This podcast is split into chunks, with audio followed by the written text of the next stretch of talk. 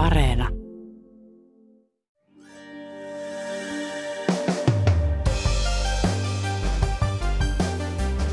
Maatalous on ahdingossa ja Venäjän hyökkäyssota Ukrainassa on vain pahentanut tilannetta. Mutta miksi Suomen maataloudella menee niin huonosti? Ja kuinka paljon yksittäiset tukipaketit auttavat kriisissä, jolle ei näy loppua? Uutispodcastissa kysymyksiin vastaa tutkiva toimittaja Hanna Nikkanen. Hän näkee Suomen ruokahuoltovarmuudessa sokeita pisteitä, jotka sota on nyt tuonut erilaiseen valoon. Tänään on tiistai, 13. joulukuuta. Kuuntelet uutispodcastia. Minä olen Reetta Rönkä.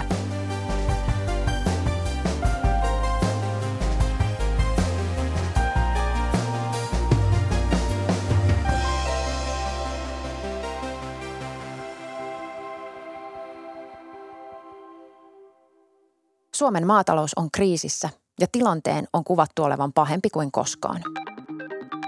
Tämä on kyllä niin kuin syvin kriisi, missä me ollaan niin kuin useisiin vuosikymmeniin Suomessa alkutuotannossa oltu. MTK vaatii nopeita toimia kotimaisen ruokakriisin välttämiseksi. Ruoan hinta Suomessa voi pahimmillaan jopa kaksinkertaistua Venäjän ja Ukrainan sodan takia. Kyllä se valitettava tilanne, että sota on tullut Eurooppaan. Meillä on sotahinnat. Uutispodcastissa maatalouden ja ruoantuotannon tilanteesta puhuu tänään toimittaja Hanna Nikkanen. Hän on pitkän linjan palkittu toimittaja ja tässä aiheessa NS syvällä.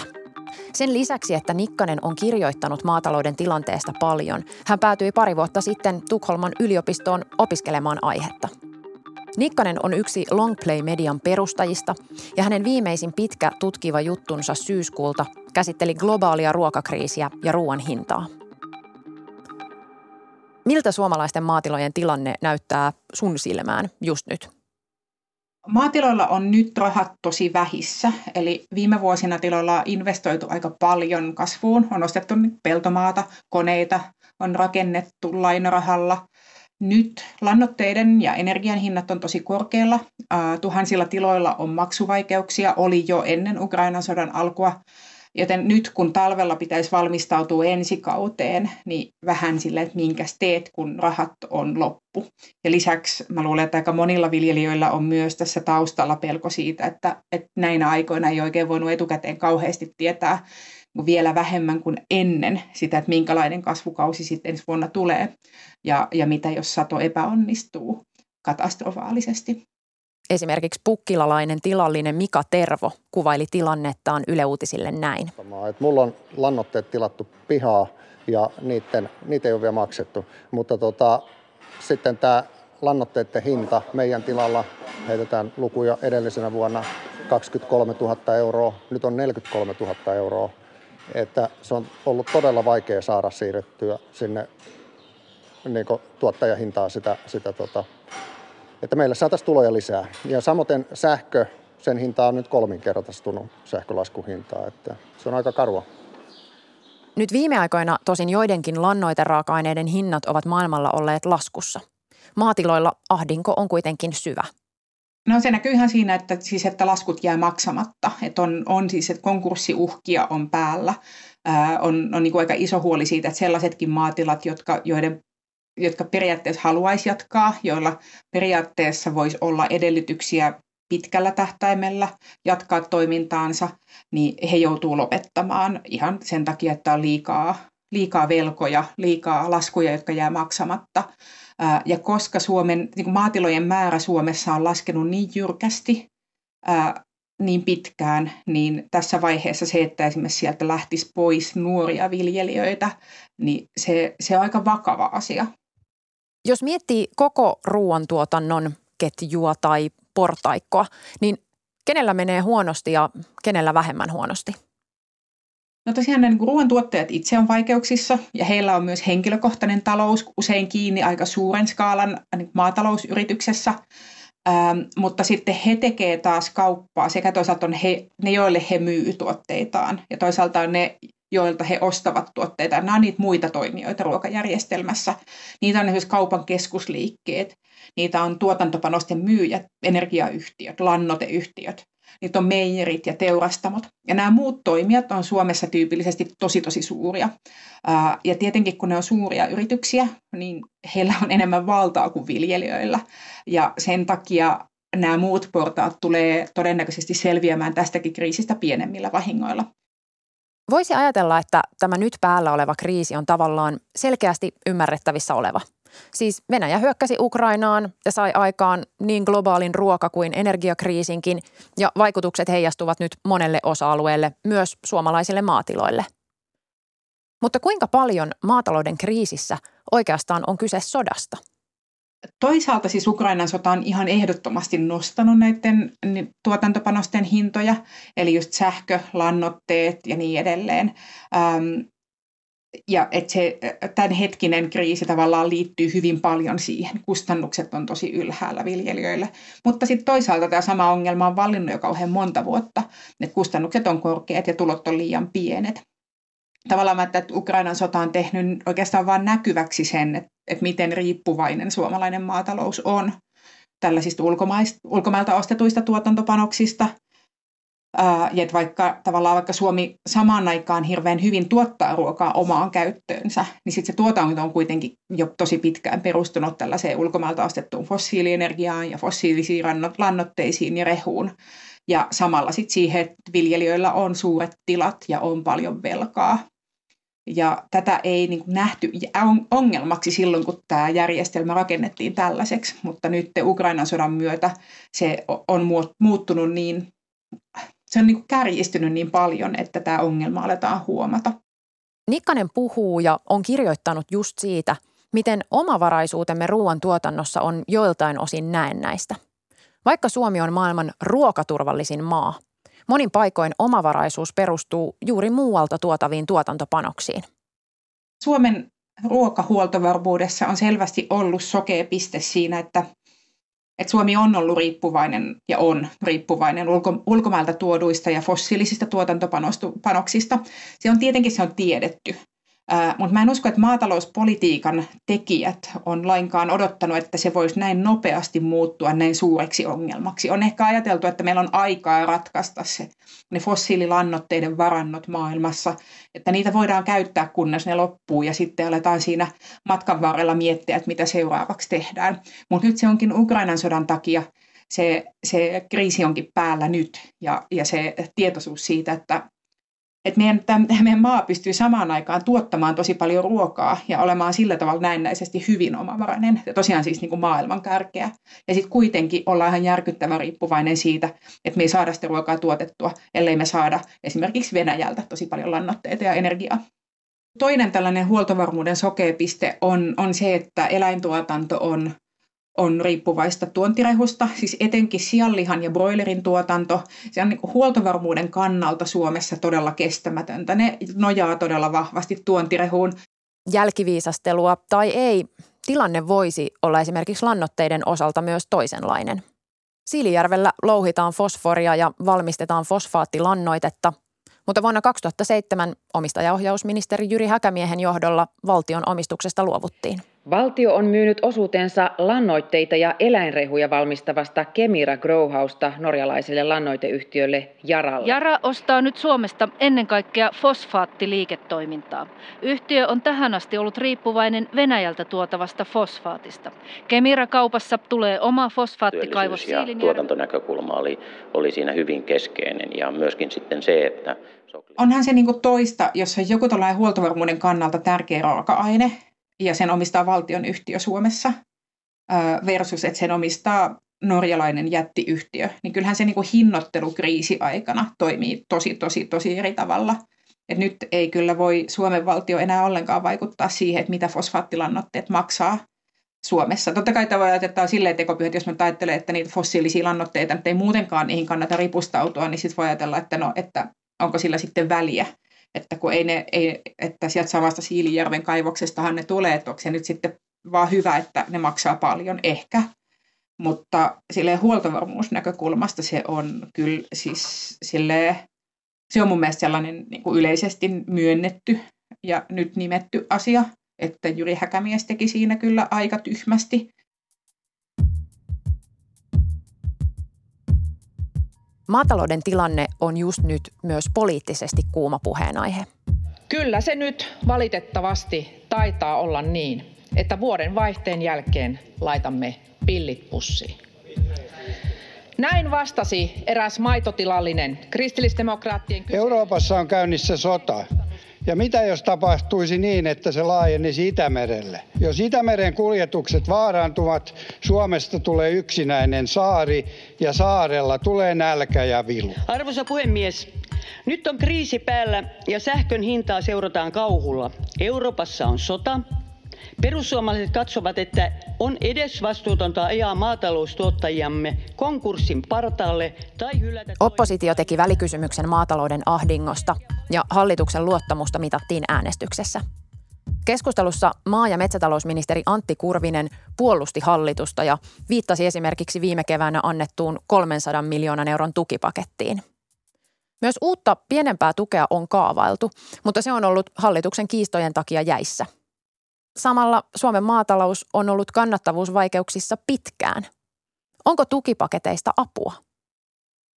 No se on niin kuin, yhtäältä se on varmasti ihan tosi välttämätöntä. Siis se, että jos halutaan välttää sellainen akuutti konkurssiaalto, jossa esimerkiksi nuoret viljelijät lopettaa ja, ja niin kuin sellainen ruoantuotannon tulevaisuus Suomessa vaarantuu sen takia, että, että tämä vuosi niittää niin, niin kammottavaa satoa siellä tiloilla, niin jonkunlainen tukipaketti on, on luultavasti välttämätön. Mutta sitten toisaalta näitä maatalouden hätätukipaketteja on jaettu, ei vaan nyt tämän vuoden keväällä, mutta myös viime syksynä, kun oli kuivaa.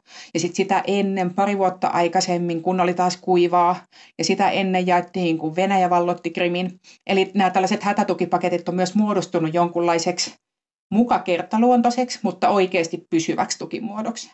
Toistaiseksi näillä paketeilla on mun nähdäkseni pikemminkin tuettu sitä, että maatilojen toiminta jatkuu mahdollisimman samanlaisena kuin ennenkin, ja on esimerkiksi tuettu energian ja polttoaineen hankkimisessa, mikä taas sitten tietenkin suosii niitä tiloja, jotka lähtökohtaisesti kuluttaa paljon energiaa. Ja tämä ei varmasti ole niin kuin, ihan loppuun asti mietitty strategia.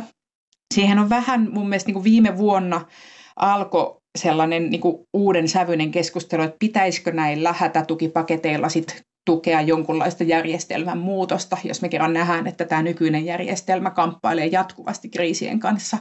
Mutta se on ehkä jäänyt nyt taas Ukrainan sodan alettua vähän jalkoihin ja nyt taas nyt puhutaan siitä akuutista hädästä eikä niinkään tulevaisuudesta.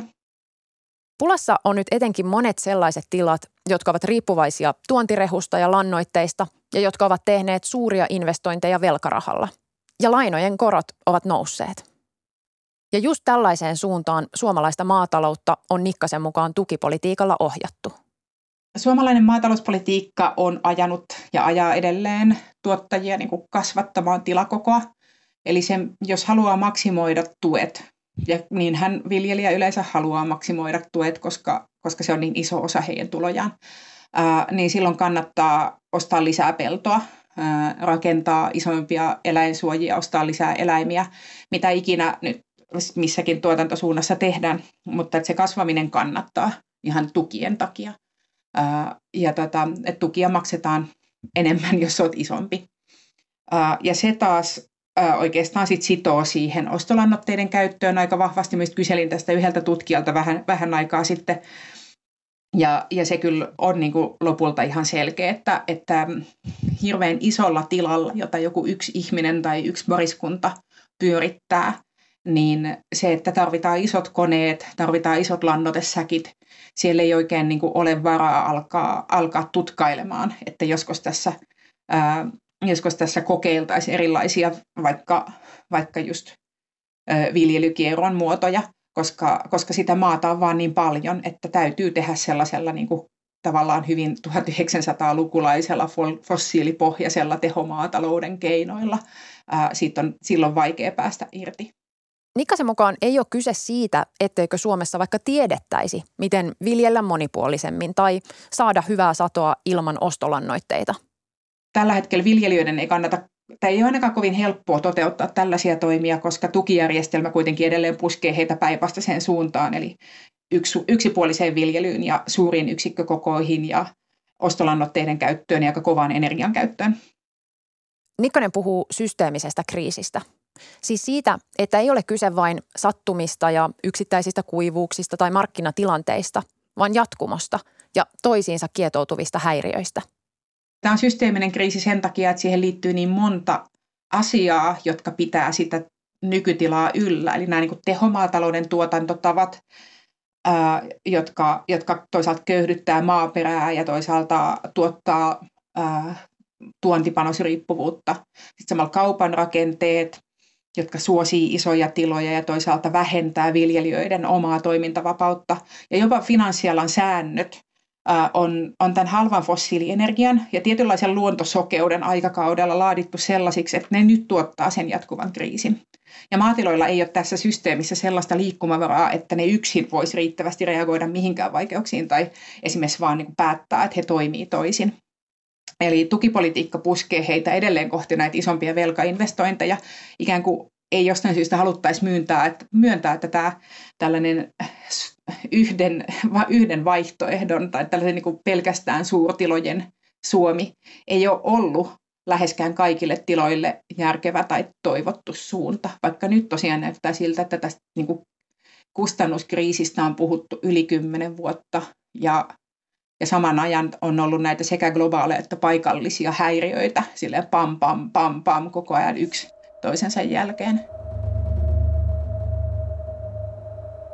Venäjän hyökkäyksellä Ukrainaan on ollut iso ja huono vaikutus siihen, miten ihmiset saavat globaalisti syödäkseen.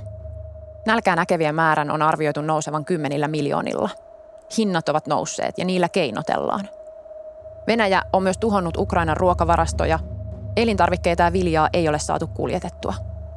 Ukrainan tilanteella on maailmanlaajuiset seuraukset – Maailman ruokaohjelman pääjohtaja varoittaa, että edessä voi olla katastrofaalinen ruokakriisi. We had conflict upon conflict. We had COVID, economic impact. Then we had supply chain issues with fuel costs. Then Ukraine, the breadbasket of the world, a nation that grows enough food to feed 400 million people. And we've got a fertilizer crisis right now. So 2023 could be a scorched earth. It could be truly catastrophic. Mutta lisäksi sota vaikuttaa kierteellä. Nimittäin siinä, miten yllättäviä asioita voidaan nyt politiikassa perustella sodalla. Siis kesällä tapahtuu tämä ihmekäänne, jossa tosiaan Euroopassa alkoi tulla vähän niin kuin tuntui, että jokaisella oli takataskussa valmiina lista asioista, jotka yhtäkkiä, esimerkiksi sääntelystä, joka pitäisi purkaa, tai keskeneräisistä sääntelystä, joka pitäisi vaan laittaa jäihin ja perua sen takia, että nyt on kriisi. Ja ne oli ne oli hirveän laajoja, eli ihan sellaisia, että, että vaadittiin, että tällaiset vaikka ruoan kestävyyteen, ruoan alkuperään liittyvien infomerkkien kehittely pitää pysäyttää. Mistä on hirveän vaikea käsittää, että minkä takia tämä Ukrainan sota nyt vaatisi sitä, että ruokapakkauksissa ei voisi lukea selkeämmin ruoan alkuperää, mutta tämä oli niin kuin silleen pompsahti jostain, että tällaista. Mutta tosi paljon, eli kaikkea metsäkadon torjunta pitää laittaa jäihin, sitten niin kuin, ja sitten yksi tosi tosi iso on ollut se, että torjunta-aineiden käytön vähentämiseen tähtäävät tavoitteet, niin ne, ne on nyt haluttu hyvin voimallisesti perua. Eli sellainen niin kuin, sääntely, joka on niin kuin aivan vii, niin kuin viittavaille valmis, jossa Eurooppa on niin kuin pystynyt ottamaan, tai niin kuin melkein pystynyt ottamaan aika isoja edistysaskeleita siitä, että, että luonnolle haitalliseksi tiedetyt torjunta-aineet, että niiden käyttö ja niiden myynti myös muihin maihin saataisiin kiellettyä, niin yhtäkkiä se jumittu kesällä. Yhtäkkiä se ei ollut enää mahdollista, koska Ukrainassa on sota. Ja se oli mun mielestä aika räikeä myös sellainen esimerkki siitä, että tätä sotaa käytetään nyt verukkeena ylipäänsä niin kuin sabotoida ja romuttaa ympäristölainsäädäntöä, eikä silloin oikeastaan mitään tekemistä vaikka Euroopan ruokaturvan kanssa sinänsä mun on hankala hahmottaa, miten esimerkiksi tällaiset sääntelyn purut tai torppaamiset helpottaisivat vaikka suomalaisen maatalousyrittäjän elämää. Se on totta kai niin, että Euroopassa myös ne, jotka lobbaa tavallaan maatalouspolitiikassa, niin ei ne ole niitä yksittäisiä vil- tai perheviljelijöitä, niin kuin Suomessa maatilat on usein niin kuin perheyrityksiä, ää, ja vaikka ne voi olla niin kuin taloudeltaan isoja, ne voi olla pinta-alaltaan isoja, mutta ne kuitenkin on, niin kuin, ne ei ole suuryrityksiä, ne on pieniä perheen talouteen ää, linkittyviä ää, niin kuin operaatioita, mutta ne, jotka Euroopassa lobbaa maatalouspolitiikassa, niin nehän on tietenkin aika paljon isoja elintarvikeyrityksiä, isoja ää, torjunta-ainevalmistajia, lannotevalmistajia, ne on ihan toisen skaalan toimijoita kuin, kuin nämä suomalaiset viljelijät. Ja silti samankaltaiset äänenpainot kuuluvat Nikkasen mukaan Suomessakin. Yksi esimerkki on pääministerin suusta. Tällä hetkellä me tarvitsemme kaiken sen peltopinta-alan, mitä meillä on, ruoantuotantoon. Meidän pitää huolehtia siitä yksinkertaisesti, että Suomessa riittää ruokaa, että me olemme mahdollisimman omavaraisia, että me voimme viedä myös muualle. Ja silloin me emme näitä, tätä peltoalaa esimerkiksi voi metsittää ja, ja käyttää johonkin muuhun tarkoitukseen. Et meillä on globaali ruokakriisi oven takana ja en kyllä tässä tilanteessa olisi valmis yhtään peltoalaa esimerkiksi ottamaan pois käytöstä. Marinin lausahdus oli vastaus pääministerin haastattelutunnilla kysymykseen, jossa penättiin sitä, miten esimerkiksi maatalouden päästöjä saadaan alas. Nyt Marin sitten sanoi, että Ukrainan kriisin takia näin ei voi tehdä. Kaikki, kaikki peltoaarit tullaan tarvitsemaan. Mm. Ja, sit siinä, ja kun siinä ei ollut mitään järkeä, kun ei suomalaisella ruoantuotannolla ole mitään sellaista kriisiä, että meillä olisi jotenkin liian vähän peltopinta-alaa. Päinvastoin, meidän peltopinta-ala ei, se ei ole se ongelma. Suomessa ylipäänsä on, tuotetaan ihan silleen, että tuotetaan tosi paljon ruokaa. Meidän ongelmat on jossain ihan muualla, kuten esimerkiksi siinä, että me tarvitaan niitä venäläisiä tuotantopanoksia. Mutta se maapinta-ala, se tilanne on täysin okei. Okay. Mutta siinä selvästi tapahtui sellainen, että, että kun kesän aikana tietyt sellaiset konservatiiviryhmät EU:ssa oli päässyt ratsastamaan sillä Ukrainan kriisillä ja ottanut nimenomaan tämän jokainen hehtaari tarvitaan iskulauseen käyttöönsä, lähinnä siis vastustaakseen ympäristöpolitiikkaa yleisesti ottaen, niin, niin sitten niin kuin jonkunlaisen, en mä tiedä minkä lehmänkaupan tai, tai, äh, tai painostuksen kautta sitten lopulta Sanna Marinkin niin kuin heittäytyi mukaan siihen sen populistiseen liikkeeseen, jossa ryhdyttiin niin kuin vastustamaan sellaisia selkeitä ja suht helppojakin ympäristötoimia sillä, että, että sanotaan, että tätä Ukrainan sodan, sodan takia mitään mitään ei voida tehdä. Ilmastotoimet vedetään vessasta alas, koska nyt Ukrainassa on sota, vaikka samaan aikaan voisi ajatella, että se sodan luoma tilanne nimenomaan luo mahdollisuuden tehdä niitä tekoja, tehdä niitä uudistuksia, jotka olisivat positiivisia sekä huoltovarmuuden että, ää, että meidän niin kuin, ilmastopolitiikan, meidän ympäristön kannalta. Kun, kun Vladimir Putin päätti, että Venäjä hyökkää maahan, joka on yksi maailman vilja-aitoista ja jonka tuomasta ruuasta etenkin Lähi-idässä ja Afrikan sarvessa ollaan tosi riippuvaisia, joka oli tietoinen teko Putinilta. Ei se ollut sattumaa, että hän hyökkää tällaiseen paikkaan, joka voi aiheuttaa kaaosta ja nälkää hyvin köyhissä maailmankolkissa. Niin se, että, että se reaktio Euroopassa siihen oli sellainen niin kuin lapsekas paniikki siitä, että loppuuko meidän ruokamme nyt. Ja vaikka kuinka niin kuin sadat tutkijat koitti kirjelmöidä ja sanoa, että meillä on ihan tarpeeksi tätä peltomaata, meidän ruokamme ei ole loppumassa, nälkä on jossain muualla, voisimme ehkä auttaa heitä, joilla on nälkä, mutta ei meidän leipää tässä viedä meidän suustamme. Että ongelmat on ehkä asteen monimutkaisempia, mutta ne on kyllä ihan tiedossa, mitä ne ongelmat on. Niin se, että että eurooppalaiset ja myös suomalaiset poliitikot ei suostunut siinä tilanteessa käyttämään sitä, niin kuin, tai pitämään päätään kylmänä, vaan se populistinen paniikin lietsonta sit veti tosi paljon selvästi puoleensa.